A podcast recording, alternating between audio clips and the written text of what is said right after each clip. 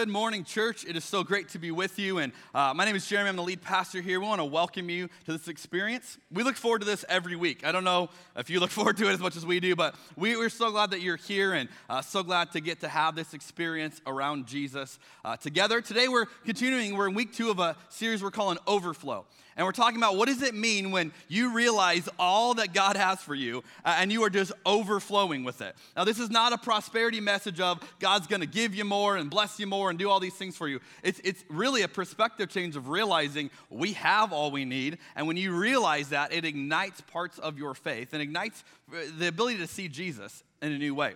So if you got your journals with you today, go ahead and get those out. Uh, we are in week two. You'll see a spot to take notes with. We encourage you every week. Uh, get a journal, bring it back with you. Keep this as a reference when uh, you're looking back later and going, yeah, what was God teaching me during that time? You can just reference your notes here. So I encourage you to do that. Get your Bibles out. We're going to be in Second Corinthians chapter 8. If you got a physical analog Bible that's in the New Testament, so go ahead and, and, get your spot there. And if you've got a Bible app on a phone, I encourage you to get that out as well. And, and, and like we do every week, we want you to read the text for yourself uh, so you can dive into God's Word.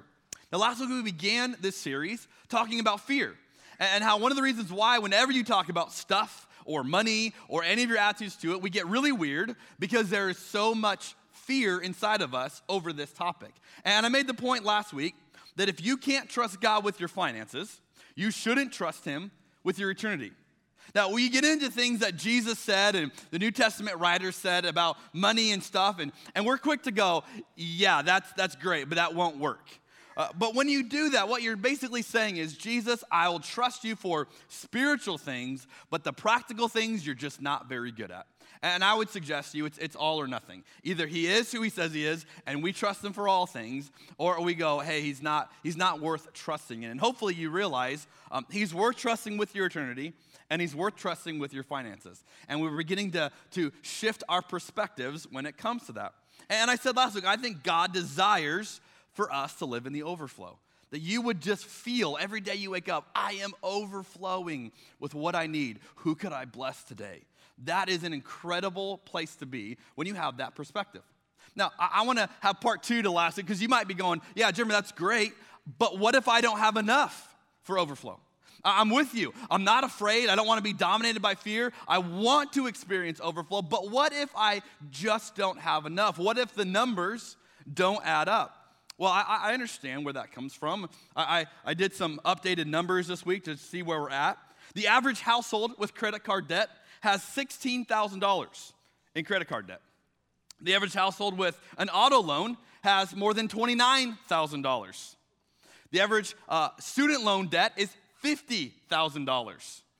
Uh, the average mortgage debt in Oregon is $218,000. The average mortgage debt in Washington is more than that, $250,000. So let's just close in prayer and just feel really good about ourselves staring at these numbers, right? Now, I don't know how you rank.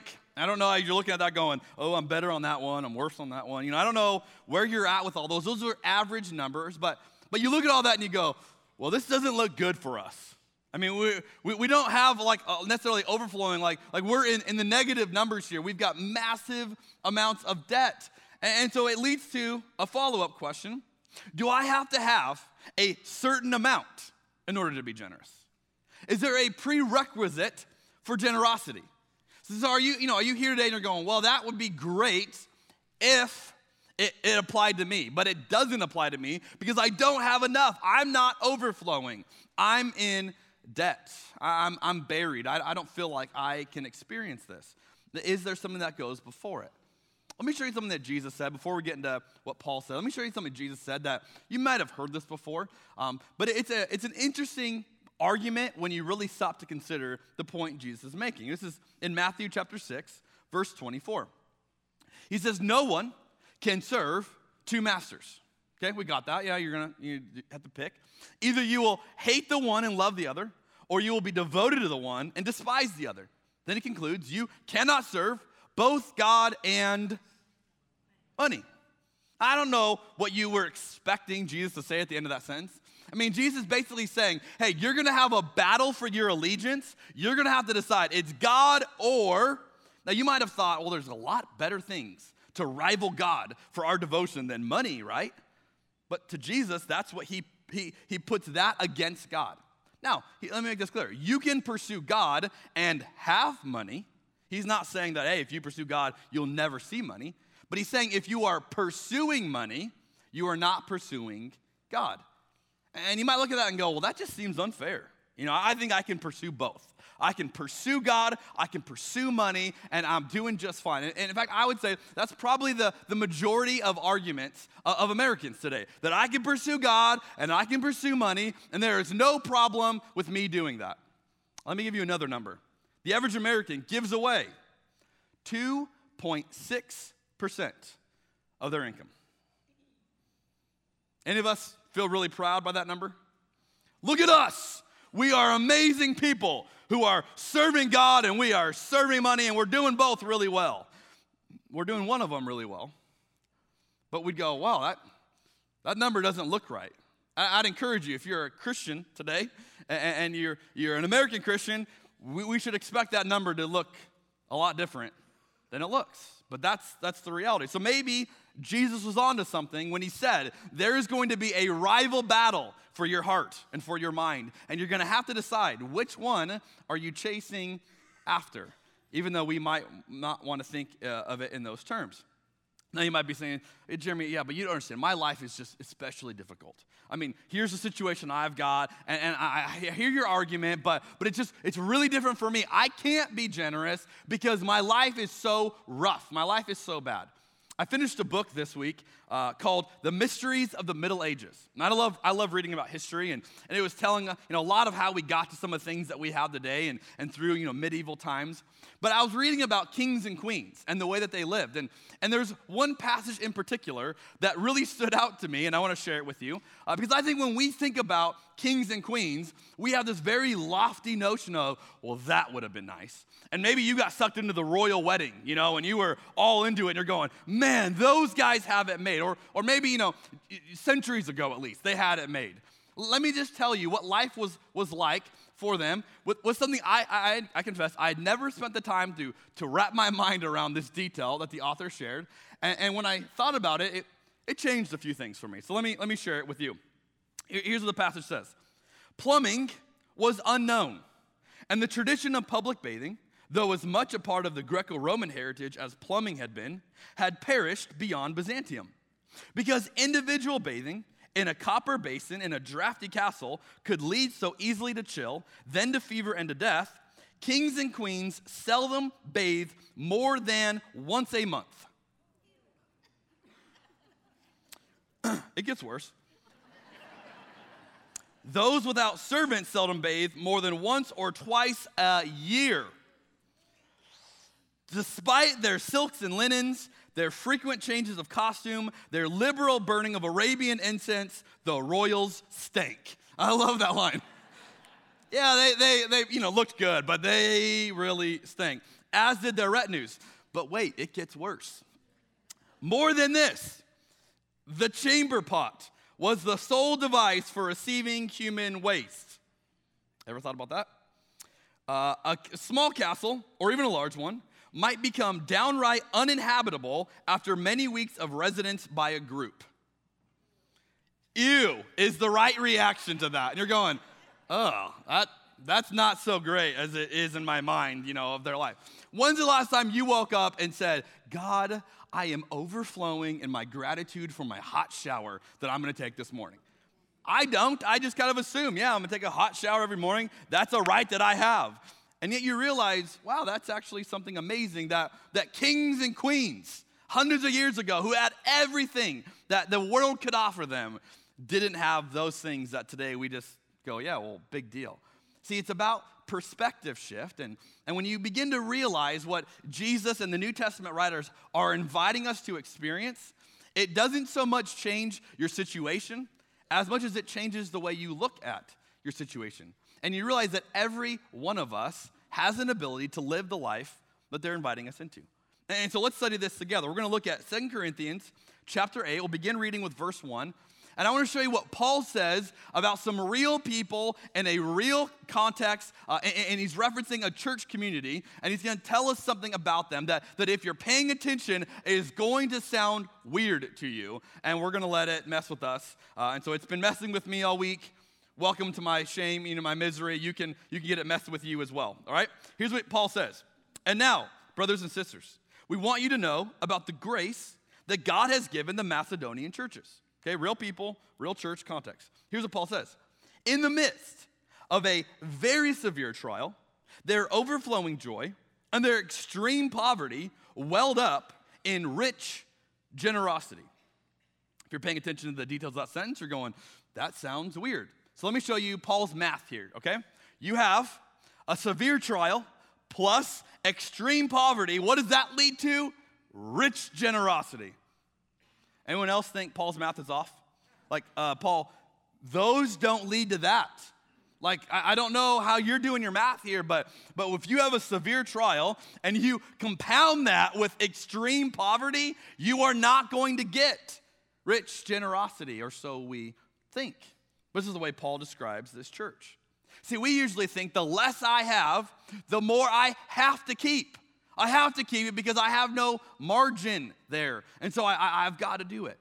And yet, what you realize is that generosity is always an intentional decision we make to choose God over money. And it's available to all of us to make this decision. Now, part of the problem is, is again, the perspective that we have. And, and I, will use an analogy here to, to illustrate this. Um, how many of you like playing the game Monopoly? Any Monopoly fans in the room today? I've learned through services so far, Monopoly is dying in, in, in the culture, okay? So I don't, I, I'm like, I love Monopoly, but evidently there's not a lot of us left. Let me explain how Monopoly looks, okay? Because uh, evidently a number of you haven't played this in decades. Now, Monopoly is this, you know, game. You start here, you go around the board, and you're trying to acquire property. And if you acquire a monopoly of one color of property, then you can put houses and hotels on it. And I love Monopoly. And my kids want to play Monopoly now, and they want they can play Monopoly for hours, and I love it because I can smoke them at it. I mean, they are not good at Monopoly yet, and so I take advantage of that, and I, you know, I'm the good father that teaches them life lessons, you know, as as I beat them in Monopoly. Don't judge me. Uh, but here's the way Monopoly works it's a zero sum game. So, what that means is if I buy a property, there are now less properties for you to have.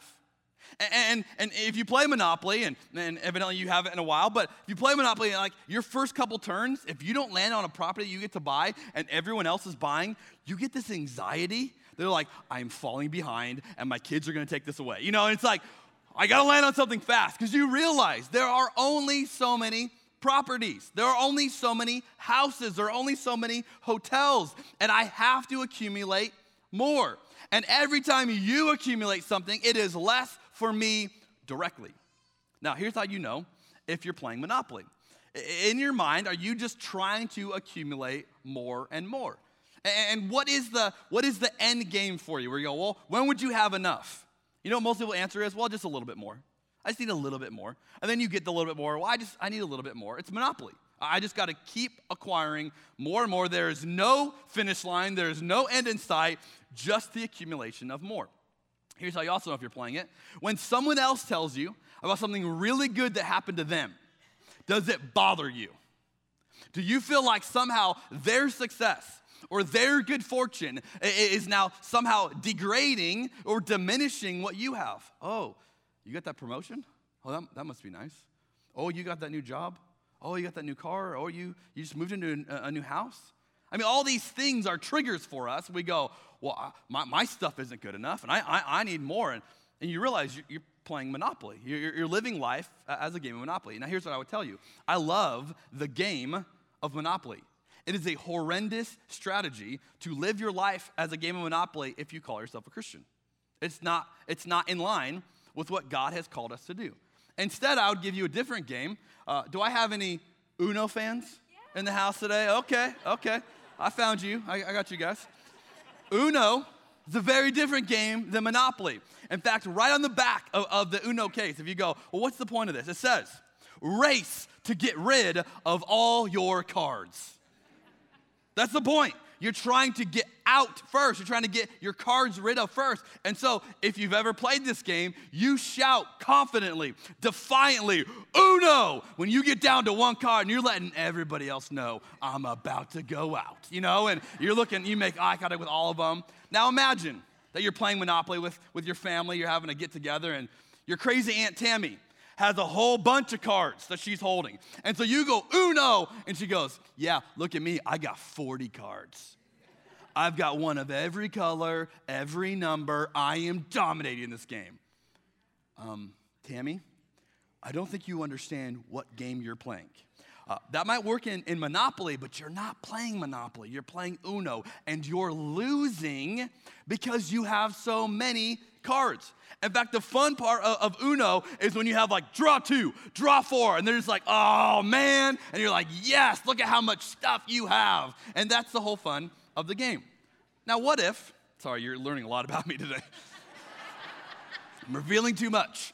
Uh, now, what if we were to live our life not as if we were playing Monopoly and we're trying to accumulate as much, but if the goal is that when you die, you have given everything away? that you die with no cards in your hand. You yell uno with your final breath and you go to Jesus. now, the reality is, someone's going, I'm, I'm going to have huge savings and retirement, and I'm going to have properties. And uh, guess what? You, you don't keep any of that when you die. You know, it all goes back in the box when you're done playing Monopoly. Like, it, it just, you're not taking it with you. And yet, some of us, we live as if the goal is to die with as much stuff as possible. I would suggest to you that's not the goal of life. It's far more like a game of Uno. To go, how much could you give away?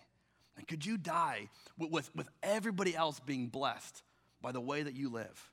Wouldn't it be amazing if the older you got, the more aggressive you gave?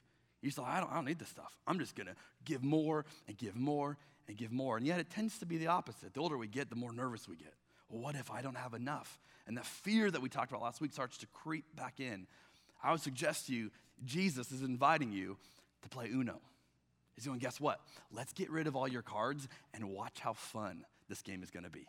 Watch how fun it is to give that away to others, to overflow to the people around you, and you don't have to accumulate all of these cards in your deck. So, my question is which game are you playing? When you look at the way that you view your money, the way you view your stuff. Which game are you playing? Let's keep reading. Paul's going to elaborate on this church. And again, he's just, you know, said a, an equation that makes no sense to us. These guys are playing Uno. They're, they're giving stuff away and it doesn't make any sense. And he's going to elaborate because in case you're confused by his math, uh, he's going to give you more logic that makes no sense. Okay, so here's what he says. For I testify, verse 3, that they gave as much as they were able Okay, Paul, I'm with you here. I know what that feels like. This is what I'm able to do. I'll give that much. Okay, now we're with you. And even beyond their ability. Okay, Paul, you can't do that. Like, this doesn't make any sense. Entirely on their own, they urgently pleaded with us for the privilege of sharing in this service for the Lord's people. And they exceeded our expectations. They gave themselves, first of all, to the Lord, and then by the will of God, also to us. How on earth do you give beyond your ability? Paul, this, this logic makes no sense until you try it. You ever tried it? You ever felt God nudging you to, to give beyond your ability? You know what you realize is you'll find out how much you trust Him really quickly. Because that moment you sense God going, yeah, yeah, let's, let's do more. Let's, you got too many cards in your hand. Let's, let's give some more away. And you're going, whoa, I don't, I don't know if I could do that.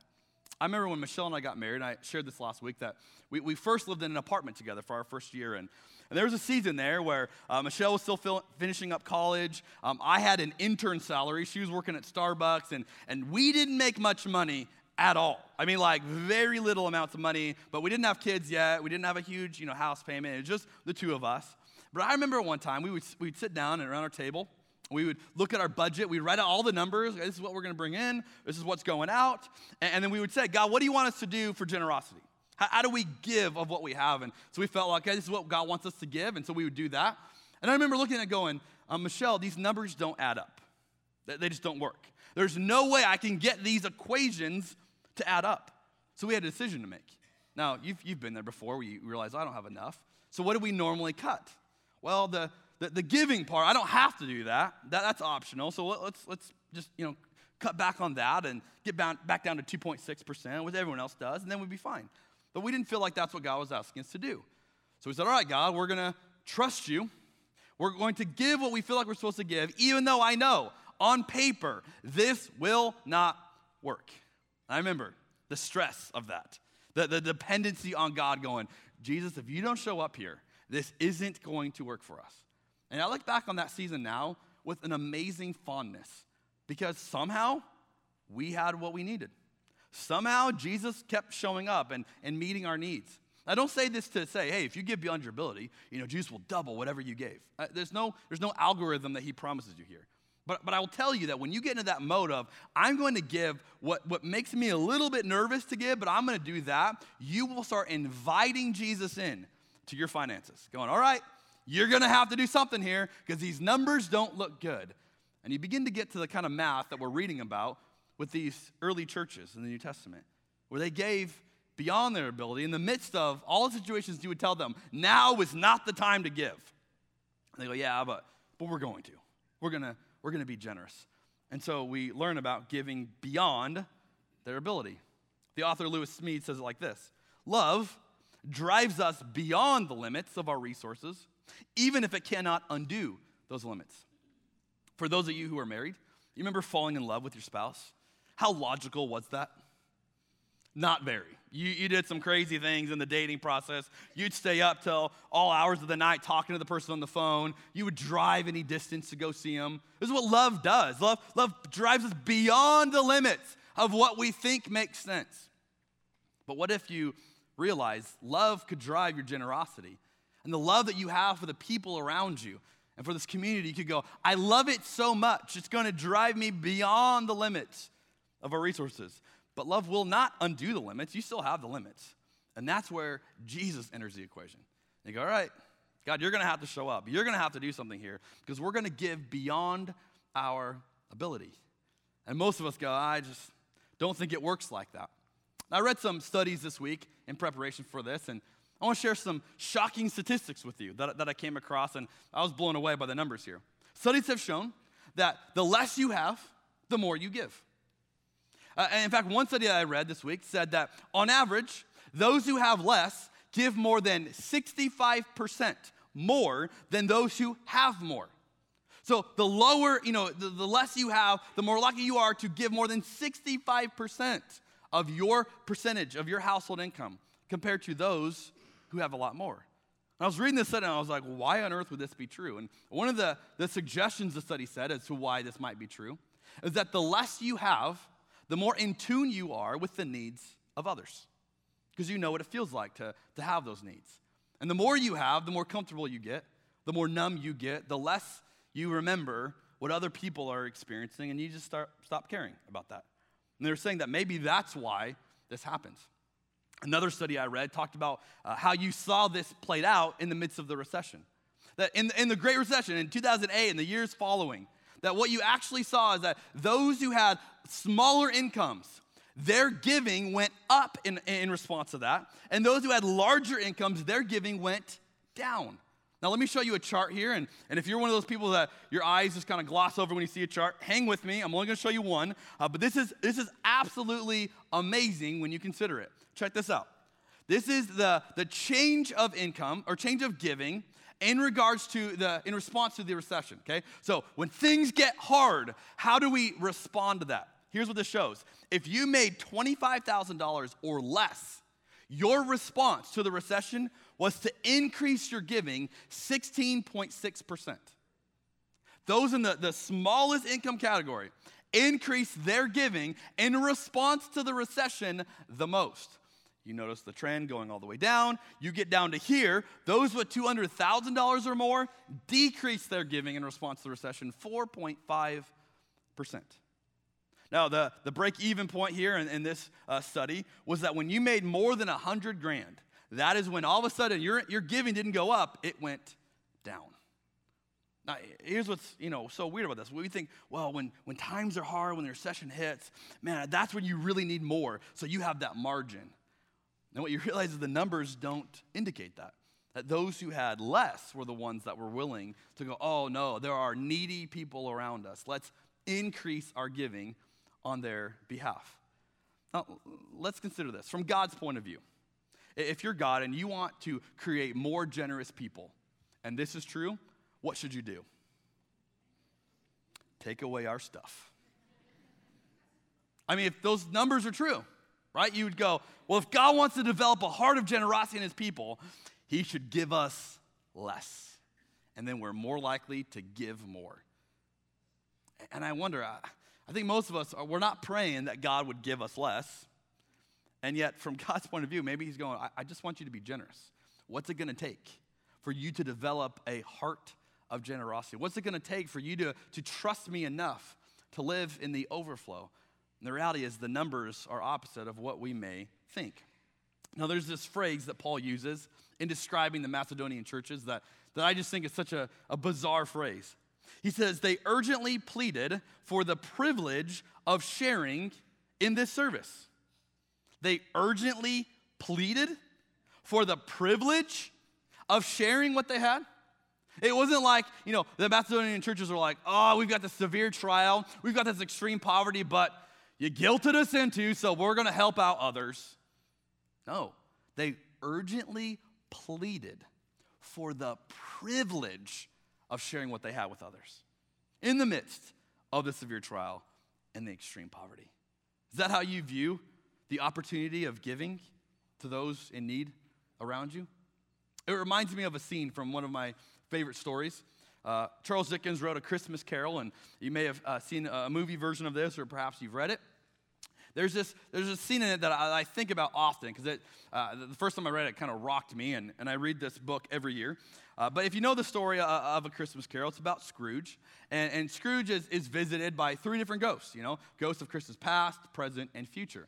But before that happens, he's visited by the ghost of his old business partner. This guy that was just as selfish as him. And, and it's this conversation that sets the stage for the rest of what's going to happen to Scrooge in this story.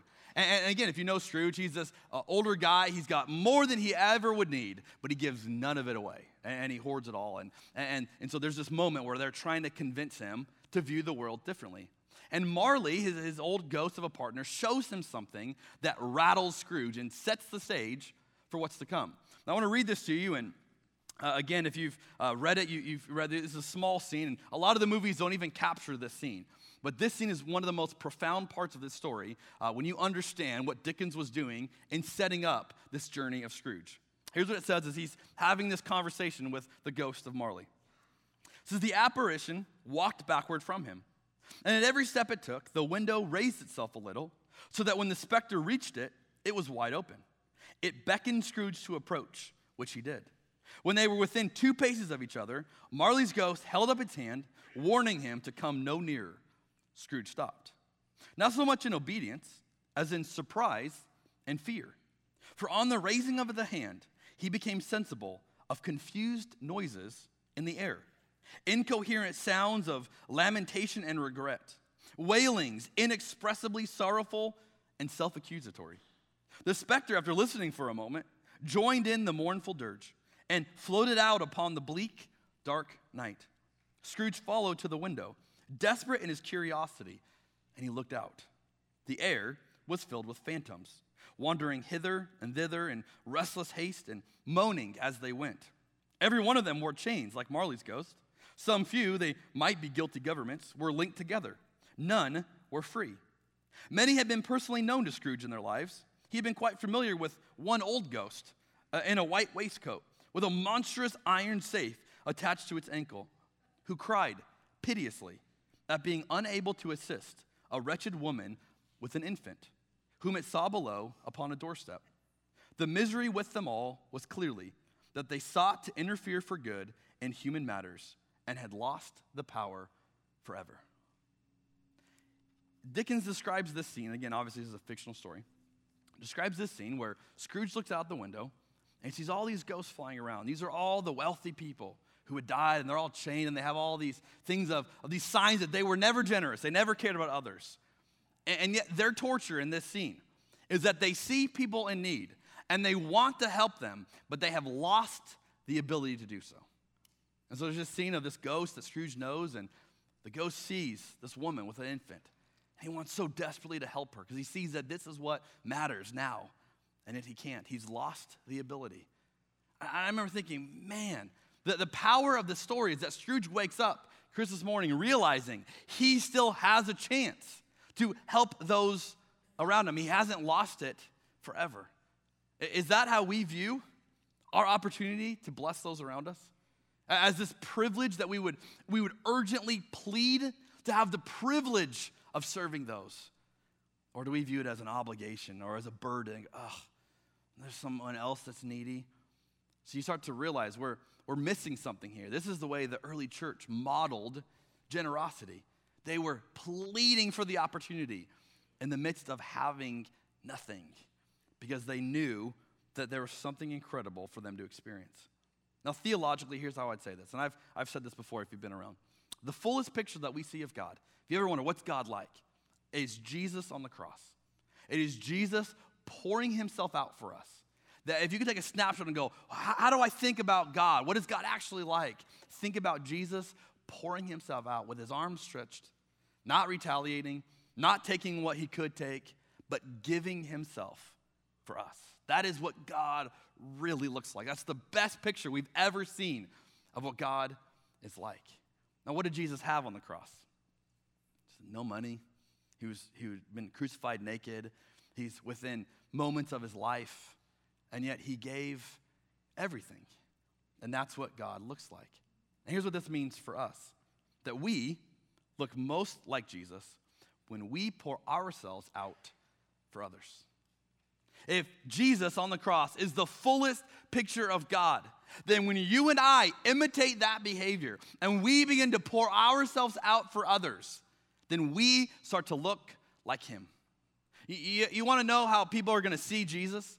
It's not because we're just going to tell them some great, profound theological idea. They go, oh, I never heard that argument before. It's when they see Jesus in us. And they go, I don't know what you're doing. Those numbers make no sense. Uh, there's no logic in this. I can't wrap my brain around it. What on earth is happening? And go, oh, it's Jesus. And I'm just overflowing because that's what he did for us, and I want to do it for others. Now imagine today you go home after service and you grab something to eat. You get, get up, you know, pulling up to your house, and you realize that Jesus is on your doorstep. He's waiting for you. And you're like, oh, Jesus, great to see you. He's like, hey, can I come in? Oh, we'd love to have you. Come on, come on in. And you sit on the table, you're going, what, what's going on? What, what, why are you here, Jesus? He goes, hey, uh, I'm here to do a financial audit. What's the first reaction that runs through you? Would it, would it be one of like guilt? Like, uh oh. Maybe, maybe nervousness? Maybe some shame? Oh, I, I hope he doesn't ask about this. I hope he doesn't want to know why I why you know put my money there, what why I spent this. See, I, I don't want to motivate you with guilt, but here's the reality: Jesus knows everything that you've done with your money. So you can look around and go, no one else knows how I spend it. He's aware of how you're doing it, and, and he thinks it's all his stuff. So just put, put that you know into your mind. But let me ask you this question: Imagine that there was something you would get excited to talk to Jesus about with your finances. Is there any line item that he would get to and go, hey, I noticed that you gave this amount or you did this. Uh, tell me more about that. You go, oh, Jesus, yeah, this is cool. So, so this is what we were, we were realizing there's this need, and, and so we gave to it, and, and we really wanted us to be generous there. And, and actually, that one, I mean, that was more than we had the ability to give. You know, Jesus. I mean, you know what we make, but, but we, we, we sacrificed and we gave beyond our ability here. And, and man, what, what would you get really excited to tell Jesus about? Oh, Jesus, this is so cool. We were able to do this. Now, now imagine this. Imagine if whatever you got excited about, Jesus says, Now let me tell you something. Let me tell you what happened as a result of your generosity. See, when you gave that money here, when you did this thing for this person, whatever, here's what that led to. And he begins to tell you things that you would never know otherwise. And, and you just take a step back and you go, I'm amazed that that all happened because of my generosity. So, this is what he's inviting us to experience. Jesus knows everything you make. Wouldn't you want to spend it in such a way that you would get so excited to talk to him about it rather than pretending, well, I hope he never asks, I hope he, he never wonders? I began by saying that we give on average 2.6% of our income away. Now, let me ask this question How did we all agree on that number? How did we all decide that's going to be the number we give? We're, to we're gonna budget. Do we sit down at our tables and go, all right, let's lay out the budget. Let's start with giving. What's the right amount to give? Let's give 2.6. That seems like the right amount. If I'm to honor God with this, I'm to give. No. 2.6 is what you get when it's the afterthought. When you didn't budget around giving, when you didn't make it a priority, when you just thought, yeah, we, we just will do our thing, and then, yeah, we, we should probably give something. That's how you get 2.6%. It's an afterthought. Now, next week, we're going to talk about how do we start with generosity? How do we practically make this a priority in our lives and then work backwards? But the reality is, how sad if we go, yeah, we just, we just didn't give that much thought. And so we all arrived at a very low number together because it was an afterthought. That's pursuing money. That's not pursuing God. I, I think Jesus has something different. He, he's got a different future in mind for us as a church to say, hey, you don't have to be like that. See, our desire is to be a generous church, to be a church where others look at us and go, man, we're all better because they're, they're, there. We're all better because of this, you know, group in our community. That we would just naturally overflow that every community we have a campus in would be better because we have a group called Abundant Life Church who is there living in the overflow for the people around them. Now, if you're with us at Easter, we raised a need to you. We said, hey, there's this group called Compassion Connect, and they are meeting the needs of vulnerable girls who have been, you know, are at risk of being trafficked or have been trafficked. How about, in addition to what we do day in and day out this church, how about we, we, we meet the needs for them? and we were trying to raise $23,000. That would have been an amazing gift for them. And I had no idea. Would we be able to do this? Could, you know, could we raise this amount? And we've told you, but you guys raised $51,000 to meet that need. That is overflow. That is us living in a, a, state of going, no, we're not here for you all to bless us. We're going to bless you. We're going to live out the overflow of what we have. Church, we're just getting started. We want to show these communities this is what overflow looks like. And people go, I'm so glad they're here. Because if they weren't here, we would not be able to do this, this, this, and this. I hope that people look at us and go, what is, how, how do you live with this overflow? Tell me more about this Jesus. Because I have no idea how you're overflowing in the midst of your situation right now. You've got a trial going on. You've got extreme poverty going on. How on earth do I see rich generosity coming out of you? We say, Oh, let me tell you about Jesus. Let me tell you what he's done for me. And, and I, I can't help but overflow because of all this. That's the kind of community that we want to be. And so I'll close with Paul's words in 2 Corinthians chapter 9. He says, You will be enriched in every way so that you can be generous on every occasion. Not on some occasions, not when everything looks right, not when all the numbers add up, not when you're feeling extra abundance. No, no, you can be generous on every occasion. And through us, your generosity will result in thanksgiving to God. People will watch your overflow and they will wonder about your Jesus. And that is the life that He has called us to. May we experience that together. Let's pray. Well, Jesus, we want this overflow. We want this appreciation and perspective that we have so much more that we need. That you are so good. You are worthy of trust. No matter whether our situation feels great and we feel like we have abundance, or if we feel like we are absolutely on the wrong end of these numbers. Would you allow us to see the opportunities around us as a privilege that we would urgently plead to be a part of? rather than a burden. God, may we be the kind of church that we read about here, that, that our communities would be overflowing for the benefit of those around them. God, would you ignite our hearts in this way? And may we see you do unbelievable, supernatural things all around us because we trust you in this way. We pray in Jesus' name. Amen.